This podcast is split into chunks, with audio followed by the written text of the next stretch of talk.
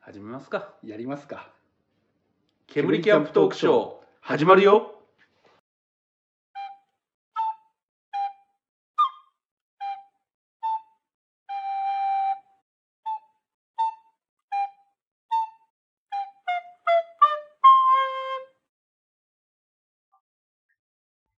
はい。というわけで撮り始めましたよ。はい。 はい。はい。まあ、さ最近なんかボタン押してもピッて言わないんですよ、なんか。うんわざとやってるんですよそいや、やってるやってれゲゲリラ的なる。やってないい、やってない、やってない。というわけでケンナですヤシャです。あれだけど名乗れっつってんのにいや、乗り乗りましたよ、今。えー俺誘導してからでしいょや、乗ったことには変わりないです。古いのはちょっと違うと思 うまずお主から名を名乗れいって大体武士だって言うじゃんそうなんですね。え、でもこれでも行って、ほら、もう一個、高校、なんか高校も行ったらそれはそれで対局でいいんじゃないですか。んこ 高校高校も行ったらそれでいいも。う何言ってるのかよくわからないちょっと困ってるんだけどさいやー、なんかもう、どうなんすか、最近も。夏真っ盛りですけど。夏真っ盛りねもう緊急事態宣言下の中ねね。何にもできずに家にで泥のようになってるっていう。ね。あー緊急事態宣言下で、もうあの、午前様から昼、酒を飲んでね。うん。あの、通常使う午前様っていうのは多分、あの12時を過ぎて、多分、家に帰ることを言うんでしょうけど、ごめんなさい、今言った午前様は、あの昼前から飲んでくるんですからね。ああ、そういうスタイルなんですね。そういう、そういうスタイルです。ダメスタイルですね。ダメスタイルですよね。まああれですね。うんとかく、キャンプできず、キャンプグッズも買いに行けず、ああ、まあうね。んどうしたもんですかね、これ。家でとりあえずたこ焼きやりましたけど、ああれをキャンプへと言っていいのかわかんないですけど、ね。たこ焼きやったんですかはい。あのー、たこ焼きをちょっと最近入手したんうで、ーん。それは電電熱電気のやつんプレート電気のやつ元気です。もちろん。おおなるほだかど。らキャンプとはもう無縁のやつです。なるほ一ど。人でコロコロコロコロ転がして、ううんん。タコないから。うんタコないのに。ないよ。しょうがないから鮭とかさ、 冷蔵庫に上がってて、賞味期限の早いやつから順番に入れていくっていう。まあでもね、ありものでね、そういうのも遊べますからね。うん。なんか、よくわかんねえ。納豆とかさ。納豆っつうか、ほら、あの、なんていうの、甘納豆みたいなの、ほら、でっかいでししょょ。っぱい納豆あんじゃん。はいはいはうんああいうやつ入れたりとか、たまお土産でもらったやつ余ってたからさ。いはい。はいはまあ、やっぱたこ焼きって完成された食い物だなっていうのは実感させられたけど、何でも入れていいわけじゃない。い。僕もでも家にあるのたこ焼きプレートが、はい。あの、直火でかけれるやつが。うん。はで、一人でこう、たこ焼きを僕も食ったんですけど、あのーまあ、あれで楽しいは楽しいんですけどね。い。はい。ちなみに僕は、あの、まあ、当然タコは高いんで、うん僕はね、カニカマ焼きにしてました。ああ、はいはい。あの、カニカマもあの、オホーツクとかを、あれ20本入り、あの、100円弱ぐらいで買ってくるじゃないですか。はい。あれ4等分ぐらいするんですよ。はい。それあら不思議って。これだけのオホーツクで、こんなにたこ焼き食えるんだ、タコじゃないんだけど、うん。こんなにオホーツク焼きが食えるんですかっていうね。あれね、俺がおすすめしたいのは、うん。今回冷蔵庫の中になかったから断念したんだけど、うんよくやるのは、あの、シーフードミックスあるじゃないですああ、か。はいあはいはい。の、近場のあの100円ショップとかで売ってる100円のあのシーフードミックス買ってきて、うんうん。で、そのシーフードミックスを1個ずつ掘り込みますね。ホタテとかイカとかさ。エビとかあー。コスパ音声良さそうですね。そうそうそう。確かあの、ほぼ無限に作れるよ、あにねうん、まあ、無限までいかないんだろうけど。れ。で、あとね、あの、一番お金かかんない具材はね、マヨネーズね。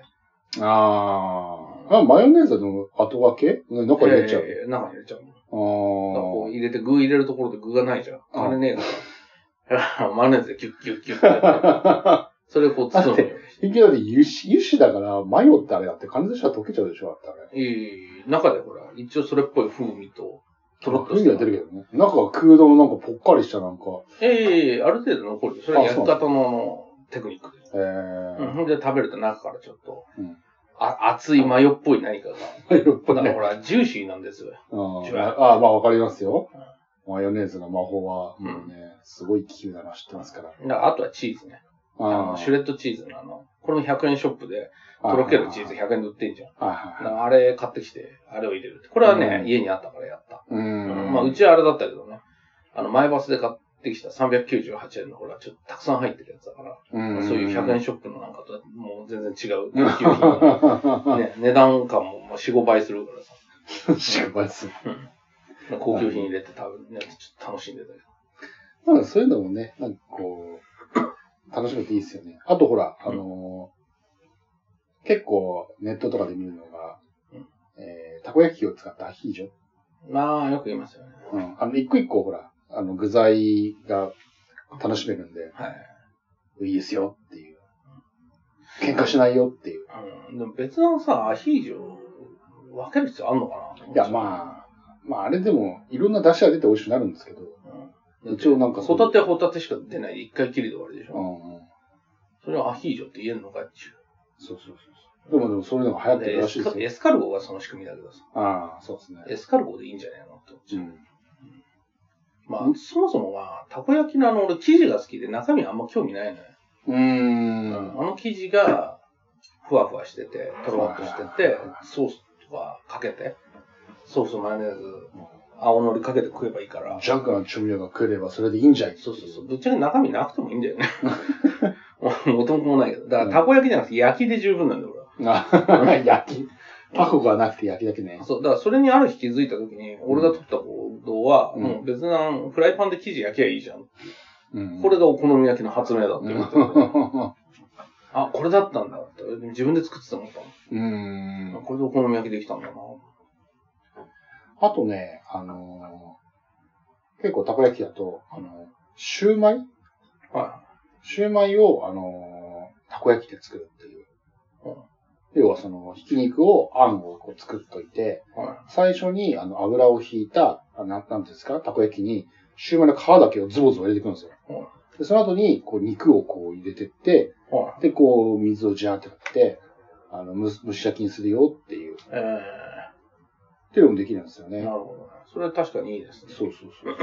そうするとなんかね、あの、パリパリシューマイみたいなのが作るらしいですよ。えー、いいですね。うん。なるほどね。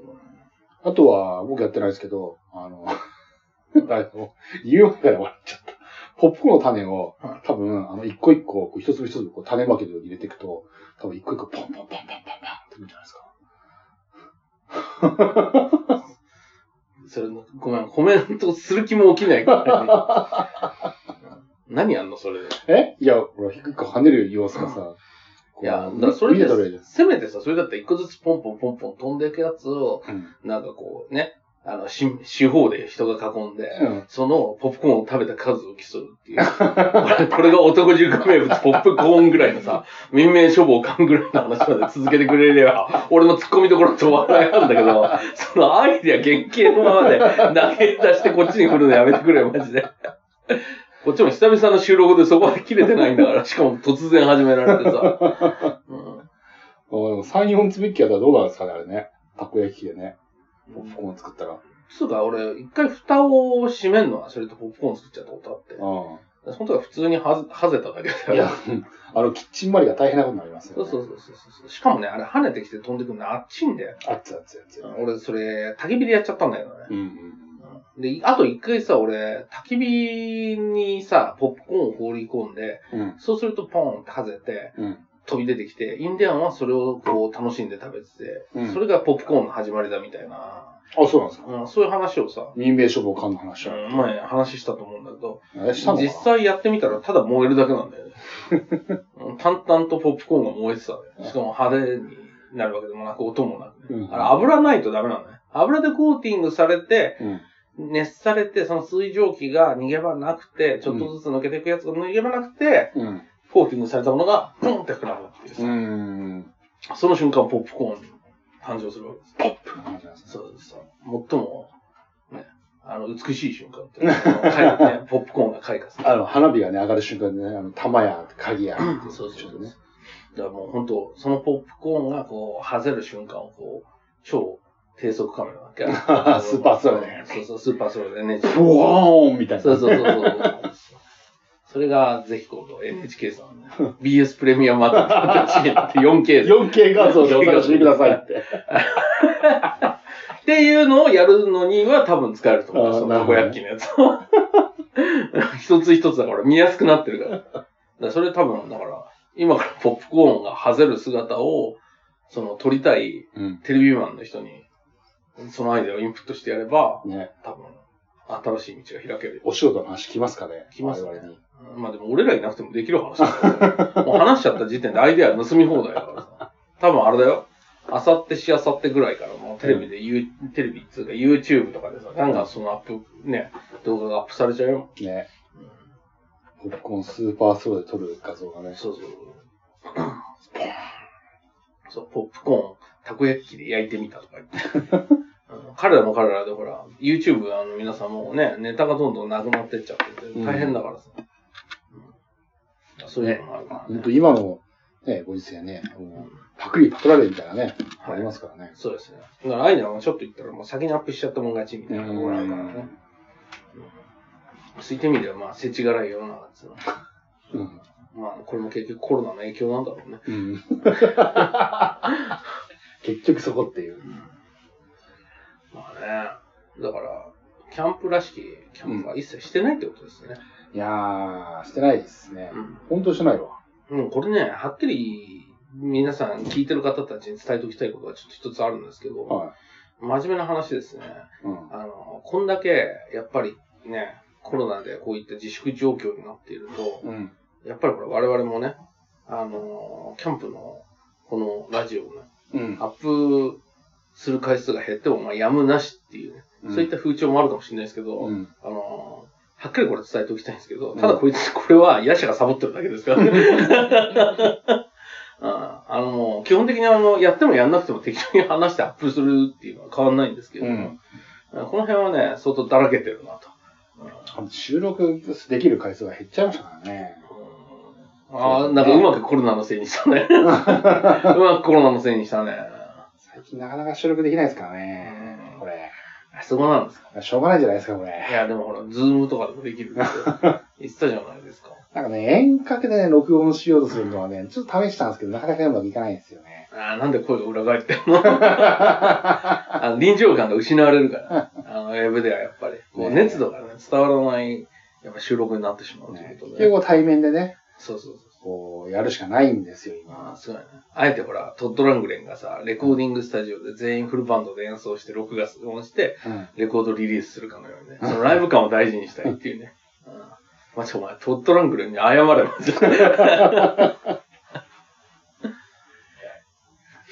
あそういえばどうなんですか最後最近なんか楽しいお料理をしたという話を聞きましたけど。楽しいお料理。お料理。あれですかうんたこ焼きですかたこ焼きいいです よ。じゃあたこ焼きで攻めましょうか。なんで今軽回く、軽く逆ギレして。いや、でも、たこ焼き重要だよ。いや、でも、ちょっとこう、今回の話をするにあたってうん、皆さんがネタがあるっていうのをうん若干ちょっと聞いてはいたんですけど、うんもう、このな話の流れで言ったら、たこ焼き器を使って何ができるかっていううんアイディア出しをした方が楽しいんじゃないかな。いや、俺もそう思ったんだよ。だから、これで、せっかくのアイデア一案潰して収録がまたね、うん。ネタねえよとかって言ってね、うんあの、またできなくなるっていうのは、ちょっとまずいなと思うって。んこれはたこ焼きでいいんじゃないのかな。ね。ちなみに、たこ焼きのネタまだあってさ、うんこれ次回やろうと思ってるんだけど、うんあれ、ベビーカステラ作れる。ああ、鈴鹿すね、いわゆそる。うそうそうそうそう、だからす、ベビーカステラ作れるから、うんちょっとそれをやって、ベビーカステラの中にジャム入れたりとかして、うんうんこれでやろうかなと思って。うんうんうでん。できるようになったら、その、ね、あの、ヤシャさんの鋳物の、その、たこ焼き器をキャンプ場に持ってきていただいて、うん。そまあ、こいいでものじゃないですけど、まあ、じゃあいいいいやつね。うん、いや、うん。多 分、安いやつ。1000円ぐらいだったかな。それをほら、直火でやればさ、なんかこう、ね、あの、できるじゃないですか。なんだっけあの、和平フレーズさんでしたっけ和平フレンズいや和平フレーズさんってほら結構メーカーあるじゃないですか。はい。あそこのたこ焼き器を。たこ焼き器がたこ焼きプレートを買いまして。えー、まあね、うんあとたこ焼きプレートで僕ね、そう、ちょっとね、あの言いたいことがあったんですよ。はいこれはちょっとね、失敗したなって思うとこがあって。ほいほい。あの、たこ焼きプレートを買うときに、まあ僕はもうあの、値段重視で買っちゃったんで、はこれ失敗だったなーっていうところがあって、はいあの、候補が2つあったんですよ。はで、一番安いたこ焼きプレート、はもうちょっと高いたこ焼きプレートなんだけども、溝がついてるっていうやい。はいはい。つで、結局思うと、溝がついてる方がやりやすい。うんあのーほら、穴に沿って十字に線が入ってるんですよ。はで、結局、あのーそこを溝に沿って、要はその、たこ焼きのあの、なんていうのい。アイスピックみたいな。ピックみたいなやつ、あれを滑らせるだけで、多分カットできるんですよね。そうだね。あの、あった方がよかったなって思うんでで、も溝なくたって滑らせる綺麗でしいや、そうなんだけど、めんどくさいじゃないですか。ょ。いや、そんな、そんな俺レールにね、従う人生送ってきてないから。いや、でもだってもう、そこ、その段階で、あの、自分が、あの、その、み、きちんと線を引かなきゃいけないっていう、はあのー行動に対する、なんかリソースを張らなくていいんですよ。もうそこで何も考えずに、そこでヒューってやるだけでいいんだもん。いや、考えるだろ、絶対。え冷静に合わせなきゃっつって、俺の場合逆に手をブルブル震えてやばいと思うよ。だから疲れるでしょだから線が、その溝があるだけで、そこあ、に違う違う違う、線から、線からもうずれたら。手をずんずん考えずに、ヒューって、シュシューってやるだけでも、でなんでやったことねえのにそんなこと言うんだよ。いや、線がない人間がほら言ってるから、線あった方がいいなって思う。 でも実際線があってさ、やってみたところでさ、さして変わんなかったりする。、線があるから楽だね。楽だもん。多分。 多分でしょ、多俺。分。いや、俺はでも今までやりきってきた自分の腕を信じるよ。あそう。その線をキーって引くさ、シャーって。シャそんな線なんかあったら逆にやばいわ、もうこう。あ、ブルブル震えちゃう。俺をレールに乗せるのか。そうそうそうそう。俺はレールに乗らない男だぜ。そうそうそう。ずっともうそうやって生きてきてる。そんなレールに従ってやったことない。そう俺が通った道がレールになるんじゃいっていう。そうそうそうそう。あとんでもなくいびつな卓上焼きばっかりできるからね。うんまあ、QCD で言うとこのね、あの、Q を犠牲にする。んん ?Q を犠牲にする作り方ですか。クオリティコスト。ああ、なるほど。どね。 はいはいはいはい。そうそうね。確かに線があった方がクオリティは高くなりますからね。あ安で定もしてほら誰が、誰がやっても同じクオリティでできるっていう。でも逆言っちゃうと、誰がやっても同じものしかできないんだよ。別にいいじゃないですか。でだって、驚きも何もないんですよ。何も発見もないし。いつもいつも君は線に合わせて線引くだけあと、たこ焼きにそれを求めてますかって話ですよ。我々が求めてるのは安定した品質なんですよ。いやいやいや、俺はサプライズだ。伝説作ろうと思っていつもやってるから、考えて。そう。うん。だからそんな、だから逆に言ってる意味わかんないよ、そんな。品質だとかなんとかって。結局そうやって体制側の考え方なんだよね。いや、しょさん。ほら、常にカウンターカルチャーたる、やっぱり思いがあるんで。基本的にこうね、何事もなく、いい品質ができたらいいんですよ。まあでも、それでもうまくできるかどうかあんねんなでもね、じゃあ、そんなんだったら、猿にでも任せりゃいいじゃんって話になったら、みんなお猿さんがさ、あの、たこ焼き作るようになって、お前、そこら辺にいるたこ焼き屋のあの、坂道のとこでたこ作ってるたこ焼き屋の親父とか全員出場失業するんだぞ。ちょっと、坂道で作ってるたこ焼きとか、すげえピンポイントで言いましたけど、いいの俺、これあそこのたこ焼き食ったことないからわかんない。。ただでさえ、 ただでさえ、ただでさえお前、た売れてるかどうかわかんねえな。 そんなのやっちゃったら、お前、近所のあの、10円とこ焼きのおばちゃんとかどうすんだよ。あーでもこの厳しい世の中、なんとか1個10円ずつ提供し続けてさ、普通のたこ焼き屋だったら、300円払ってさ、あの、8個か10個入ってりゃ、いいところさ、あそこの場所のところでお前頼むと30個入ってくるんださ。 お前頭おかしいんじゃねえのかっつう。ただ、タコが4つに1個ぐらいの割合で入ってんだけどさ それはちょっとクオリティとしてやばいですね、それね。あれはなんでなんだろうね。でもほら、需要と供給の問題じゃん。俺別にタコい必要ないからさ。うん。だからそうなるとついついあのおばちゃんのところ行っちゃうんだよね。え、それたこ焼きって言って売ってる以上さ、たこが、タコは入ってないっていうのはさ、じゃあ、コカ・コーラだってそうだろえコカイン別に入れてねえだろ。あでコカ・コーラとか、もうあれはそれで商品になってるじゃないですか。だってあれコカインのココカだからね。いや、でもだって買ってる方でコカインが入ってると思って買ってじゃなあいおから前ペプシの中にはペプシ入ってんのかよ。あれはもう商標だからいいんじゃないですかじゃあ、まあ、タコ表、商標かもしんねえ。あのおばちゃんがつけた証拠表かもしんないだろたこ焼きでタコが入ってないってのはどうなんですかねう。だって、それはしょうがないんじゃないそうなのかなあ、これで言っちゃったらさ、牛丼つってるけど、全然、だって牛の入ってないよ。俺、これネギ丼だろっつって玉ねぎしかないようなさ、あの、牛丼とかって俺昔よく食ったりしてたぜ。えー金ねえからさ。牛丼ってあれ牛、牛肉何杯でなきゃダメとかあるんですかねいや、ないんじゃないえーそんなの、ほら、なしの肉体労働者が集うような店だったからさ、うん。え牛丼一杯も130円とかの世界の、そこで昔食ってたからね。ー金ねえから。あちなみに、あの、すごい脱線しますけど、あ その牛丼の話もですけど、あの、コロッケの話しました。牛肉コロッケとコロッケ牛肉の違いの話しましたっけなあ、聞きました、聞きました。そうそうそうそうそう。。あれでしょあの、牛肉の中にコロッケが入ってるか、コロッケの中に牛肉が入ってるか微妙に違うね。えー、冗談だよ。ああ、でもほら、リスナーの方は聞いてないから、それ説明してもらう。そうそう俺は君が酔っ払いながらさ、うん。熱く語ってたの覚えてるけどさ。そうそうそうちなみに俺の時は牛肉じゃなくてカニだった。あ、カニもそう、カニもそそう、カニの話でしてう。カニも同じ。カニとカニ入れて違うんすよ。カニとカニの違いい。いならさ、あの安い居酒屋のさ、180円ぐらいのうさ、ん。あの、ジンビームハイボール飲みながらさ、くだまいさんの俺はよく覚えてる。どこの店だ、それ。あーチャンスやとか言いながそうそうそうら。いや、恥ずかしいなと思いなが いや、でもこれ、しといた方がいい、こう、ら。いや、でもこれは知っといた。た方がいいと思う。俺買うときに気をつけるようになった。だうん。からもう、牛肉入りコロッケの場合は、うん基本的には、ファクト。ファック。まあ、まあ、値段そうなんですよね。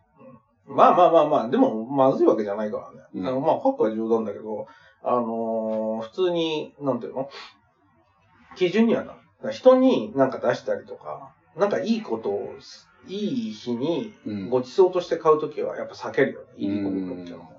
まあ、あと、あの、牛肉入りとか って、ここ1、2年ぐらいですごいあの、大豆ミートすごい出てきたじゃないですか。はい。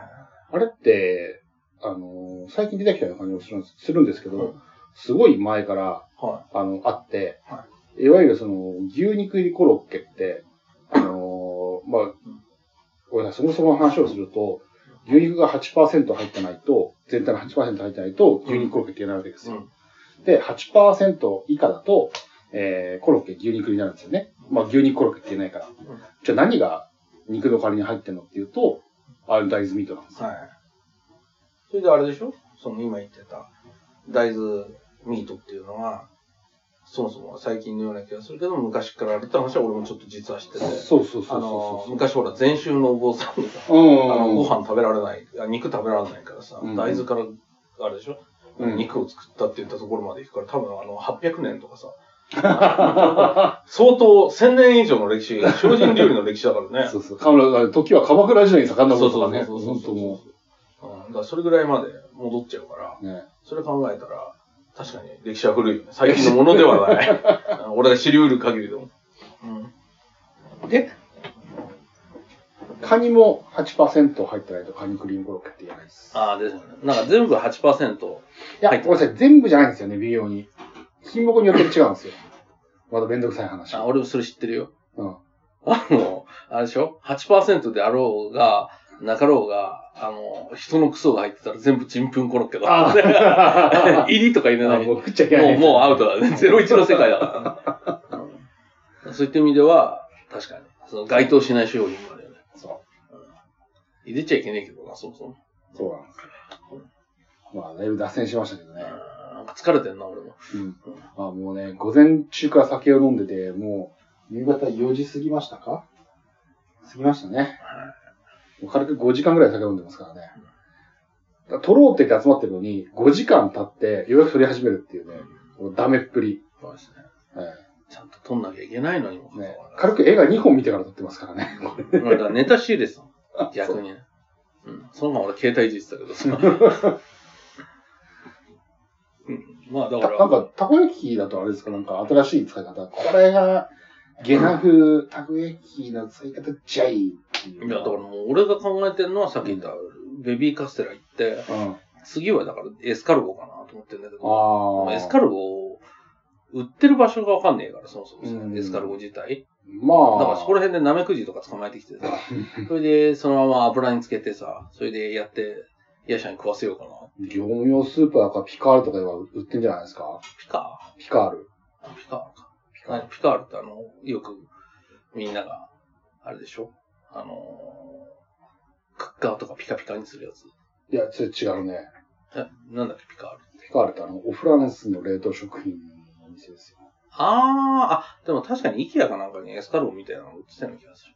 イケアはザリガニかなあザリガ ニか。じゃあいいじゃん、ザリガ ニで。ザリガニでもいいかもしザれリない。 ガニをあの穴に入れてさ、それで油でグツグツって。なんだろうなあ、でも、あのー僕学生時代にバイトしてた、うんあの、イタリアンのお店だと、はいあの、エスカルゴじゃなかったんですけど、ホタテうんを、あの、穴にボスボス入れてうん、ガリックバターうんと、あとパン粉。はで、あの、エスカルゴのまんまじゃん。あ、そうそうそうそう、だからエスカルゴじゃなくて、ホタテのパン粉焼きだったっていうのを作った。うん、だからそれを俺やろうかな。だからアヒーージョだとアウトだけど、それだったら別にうん。ギリギリ法の中でい収や、まアる。ヒージョはアウトじゃないんじゃないですか。いやでもほら、さっき言ったほら、いろんな味がね、うん油に染み出てっていう要素が必ま要あまあ、それが本本来のね、アヒージョのいいとこなんですけそどうそうね。そう。だって、だから単一の具材だけ作って今言ったうん。やつだったら別にそれは別に個別になってたら多分た食べやすいだけだからさ、うん。変わんないしね。なんかあるかな、俺やりたいの。まあ、シューマイはね、なんか一回試しにやったとして。あとあのーまあできそうだとすると、マッシュルームとかあね椎茸入れて上に肉入れてみたいいなな。はいはいはいもそうだね。で、その上にあの平面パス、ラザニアの顔みたいなの乗っけてさ、上塞いじゃって焼きながらこう蒸してってさ、うん上を崩して中に落として食べる。うんうん。おしゃれなことできそうだからね。まあ、あとはあれですかね、あの、一口焼きおにぎりみたいな。ああ。お、ちょっと今いいこと言って、 今。いや、つうか回しゃいいんじゃないのそんれそれで、なんか、ほほんと、これがほんまの、焼きライスボールじゃわい、みたいな感じで出せばい いじゃん。うんね。どんどん野者のネタをパクっていただいていいんですよっていう。多そう分今ちょっといいこと言ったよっていう。うん誰もやんないと。だってそれだったら別にお好み焼きのさ、あのー生地にさ、うん。ご飯入れてさ、うん。それでそのまま流し込んで、いわく、あの、具がご飯のたこ焼きみたいな感じにしてさ、まあ、全然美味しいと思いますよね。そういうのは。だからそういう風にして作って、カリカリしてて、うん。美味しいみたいな。うん。あそれでいいんじゃないですか。 まあ、いいんじゃないですかね。まとまるし。 だってどう考えたってご飯入れてまとまんないでしょ、あれ。こびりつくだけ だよ。あとで掃除するの大いや、だ変。からもうオイリーな感じするしかないですよ。もうだってもう、ね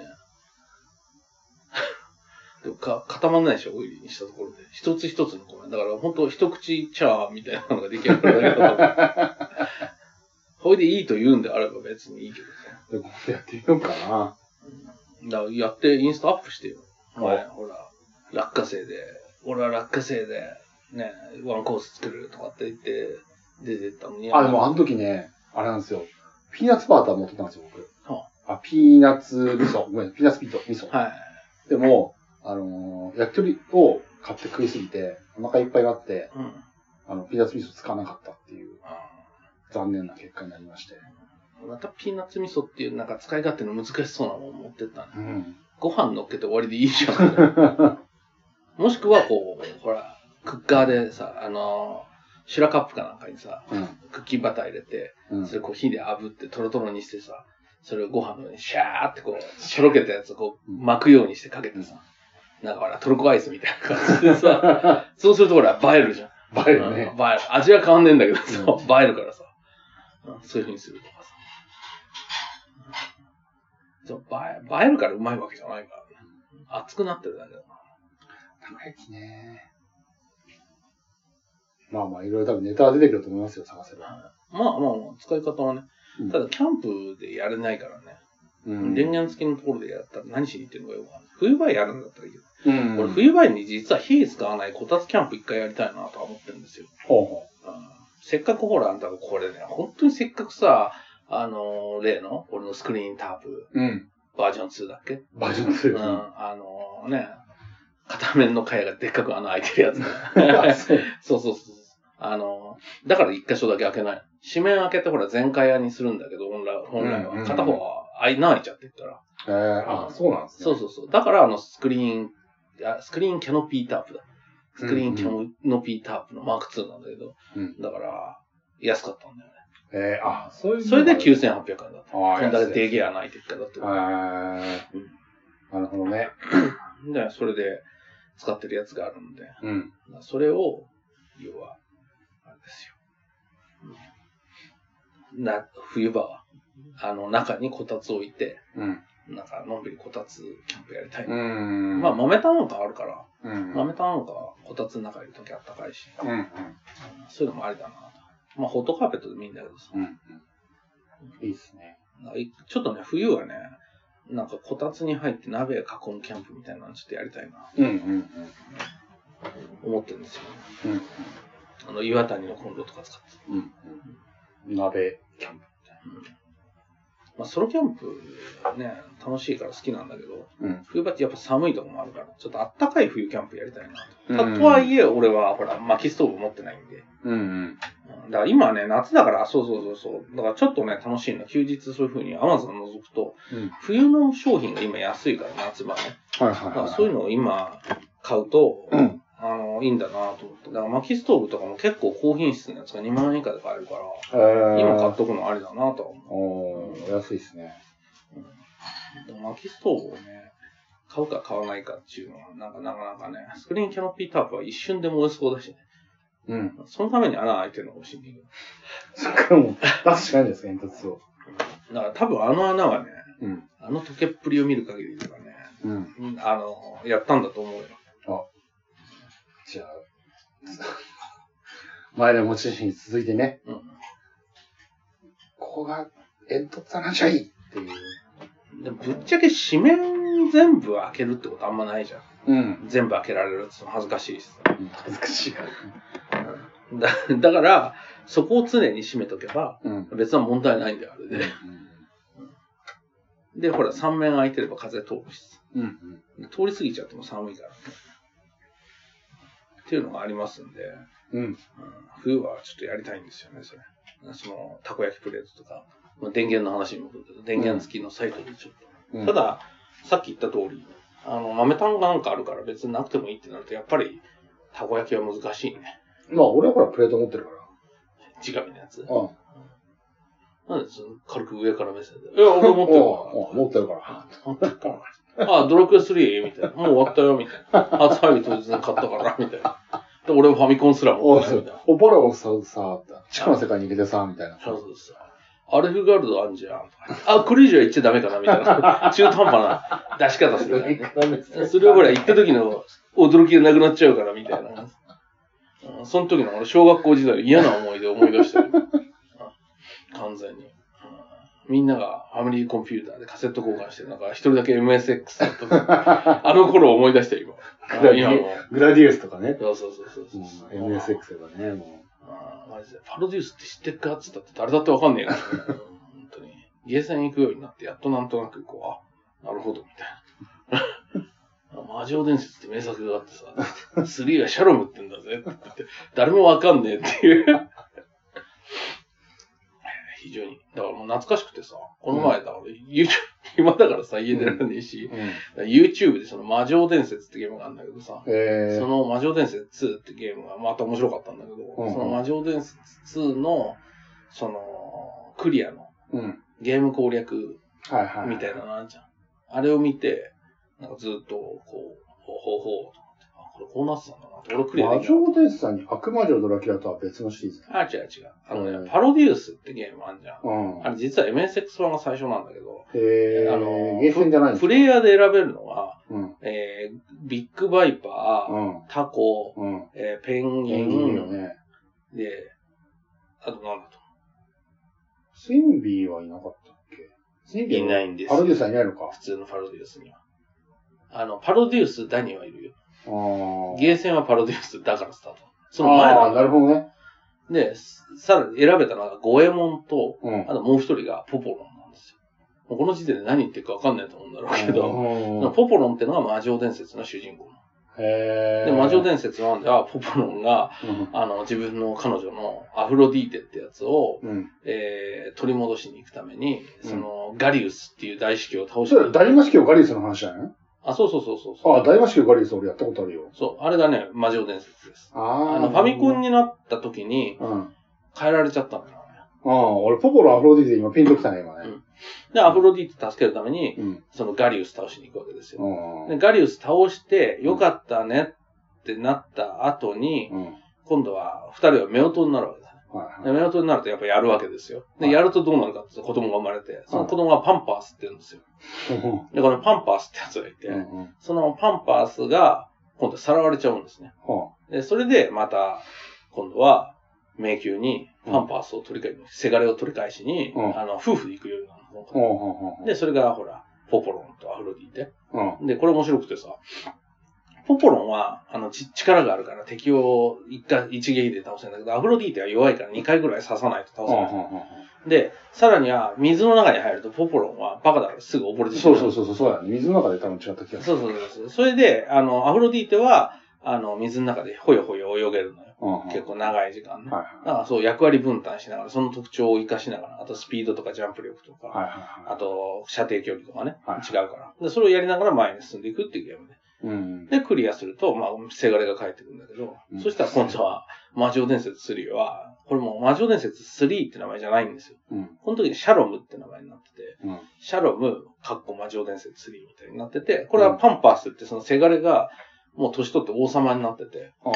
で、そこから始まるその、その世界を立て直すためのっていうね、うんなんかあの、経営のね、本で、書籍で言うとゴールみたいな話なんだよ ゴールとまでは言わないけど、それでなんかこういろいろ話が進んでいくっていう、うん。話なんだようんそれが魔女伝説1、2、3なえーの。で、ずっと俺4を待ってんだけどさ、全然出てこなくてさ、うんなんかドラクエの方は4だの、5だのってどんどん進んでいくんだから、魔女伝説だけそこで止まっちゃってるからさ、俺のゲームの歴史もそこで閉じてる。うんっていう感じでね。まあ、で、その主人公のポポロンがパロデュースのし飛行機の中のあの5番目のユニットだっへた、え。でもほら、パロデュースをね、ゲーセンだっていうのが今度はゲーセン向けにできてうん、リリースされたんだけど、うんでもその時にポポロン出してもうん。正直わかんねえじゃん。うん。うんで、五右衛門出してもわかんないわけだ。まあ、五円もでもい、ね、い一定のこう知名度はあったと思いあまーすでもね、ゲーセンのゲームじゃなかったんだよ、五右衛門って。けど。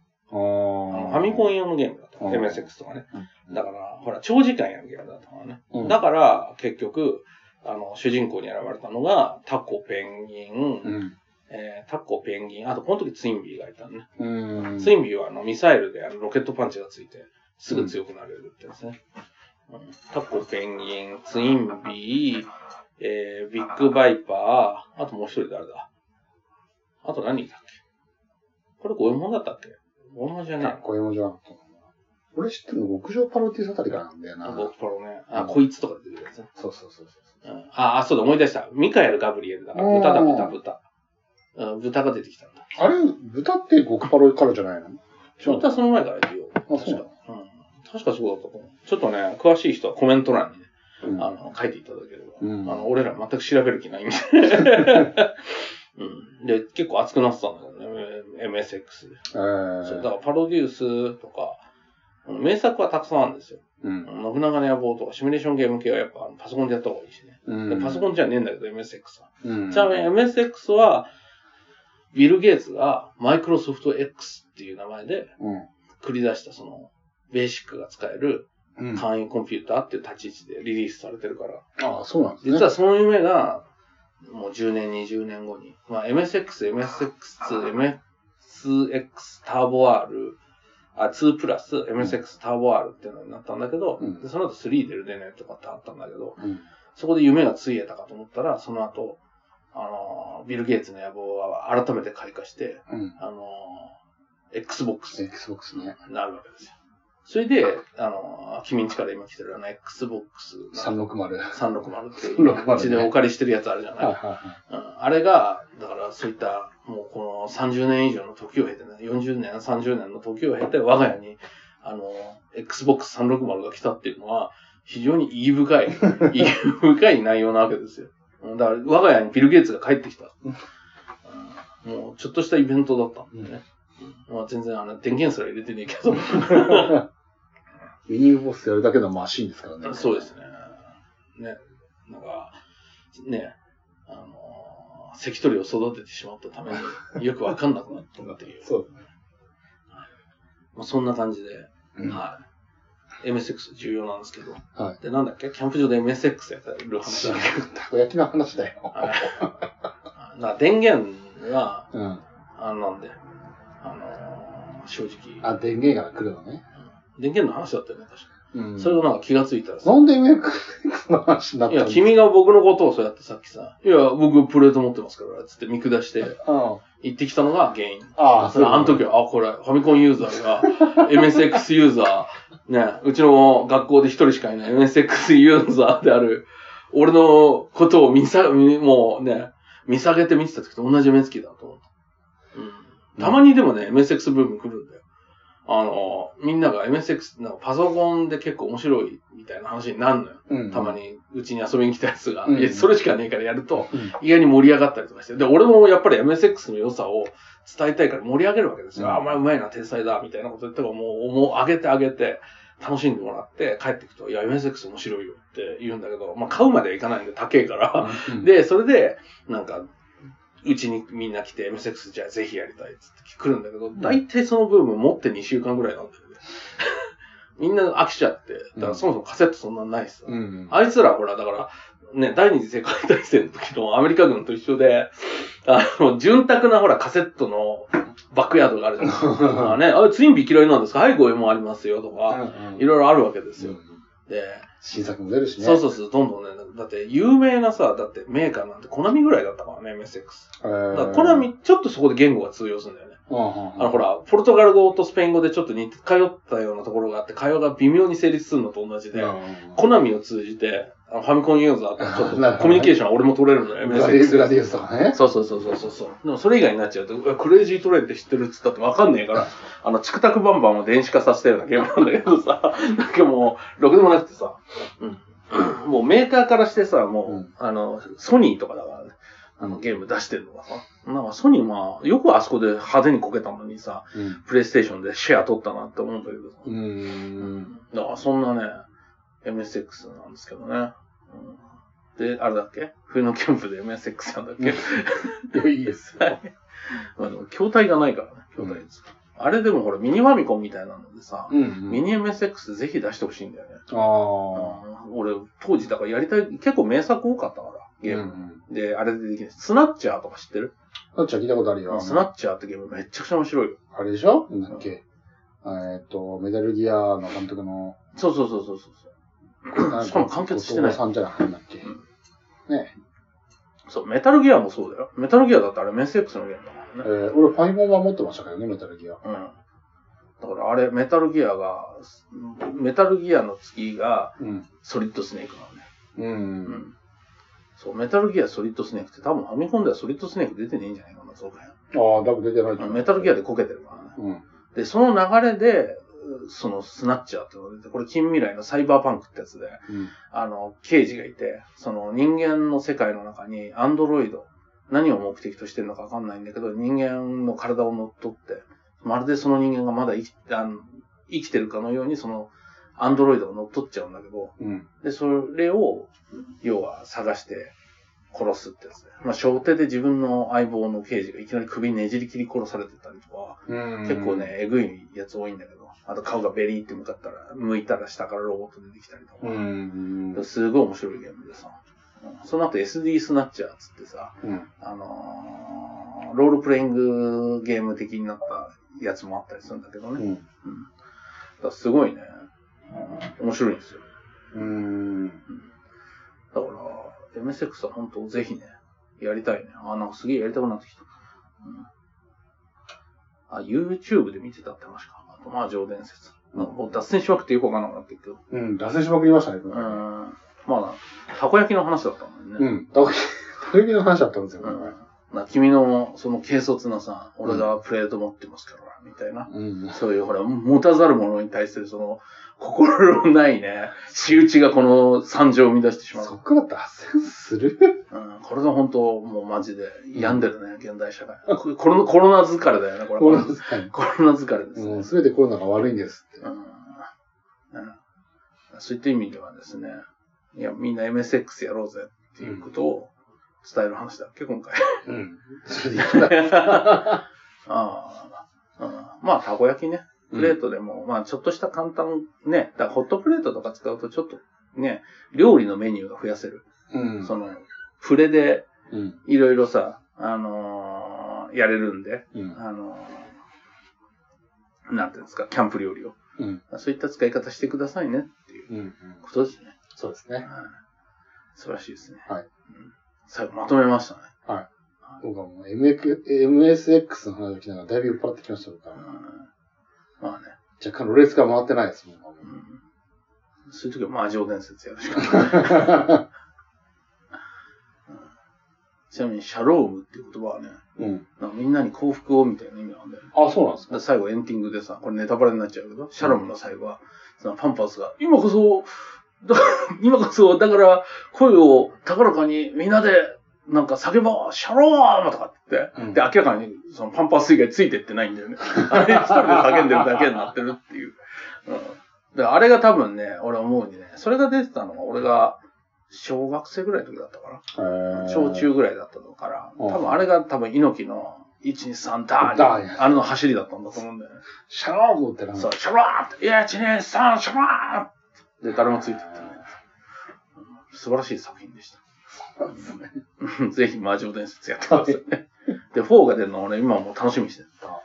で、コナミがあんだけでっかい企業になったじゃん。うん。うんなんか、自然とこう、なんかなかったことをされてるから、魔女伝説が。いや、面白いから、あスナッチャーとかね。アプロとアフロディーテの話とかね。うん。はい。まあ、そういうことでね。はい。また、そういう、まあ、素敵 な MSX ライフをね、皆さんに送っていただくということで。はい。はい。じゃあ、聞いてくださいね。はい。じゃあ、さよなら。また